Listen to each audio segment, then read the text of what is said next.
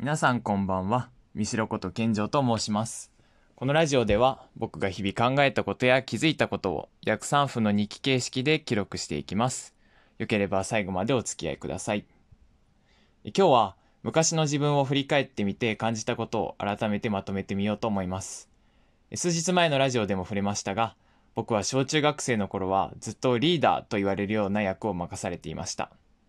学級委員長のようなスケールが大きいものからちょっとしたグループのまとめ役まで何でも引き受けていたっていうより引き受けさせられていたって言った方がいいのかもしれません。小中学生の頃には自然とこいつがリーダーとかやってくれそうだなっていう人がリーダーを引き受けてその他の人は傍観者人任せを貫く風潮があってでこの前話した通り僕は小学校1年生の頃からそういう役回りだったんですよね。だから何かのリーダーを決めるってなるとまず健丈がやれよっていう雰囲気が流れる。そして僕が手を挙げるまで何も進まない。だから僕がやってしまう。まあそれが繰り返された結果リーダーと言ったら健丈という暗黙の了解があったんですよね。でとは言っても小中学生のリーダーが任されることなんて要は何でもやです。先生からの伝達事項を伝えたりみんなの意見のまとめを持っていったりまあ、課外活動があれば、例えばそのルートだったりを一人で作ったり、面倒なことを一手に引き受けさせられる。それがリーダーです。だからみんなやりたがらなかったんですよね。今思うと自分もちょっと損をしていた気さえします。でも、今僕はこのリーダーっていうものへのネガティブなイメージを払拭することが必要だと思っています。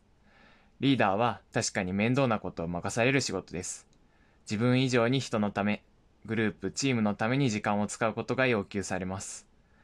ですが、リーダーになって初めて得られるものがあります。自ら進んで動いて、みんなのためにみんなを引っ張る統率力。何が問題かを見極めて、それを解決する行動力。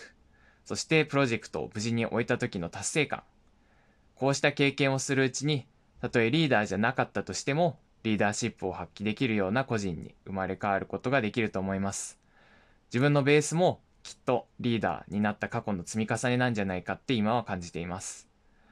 だから、もし小中学生の子たちに今問いかける機会があるんだとしたら、リーダーをやることでこんなポジティブな経験ができて、リーダーはすごくやりがいのある仕事なんだってまずは伝えてあげたい。僕の周りにはそんな大人は誰もいませんでした。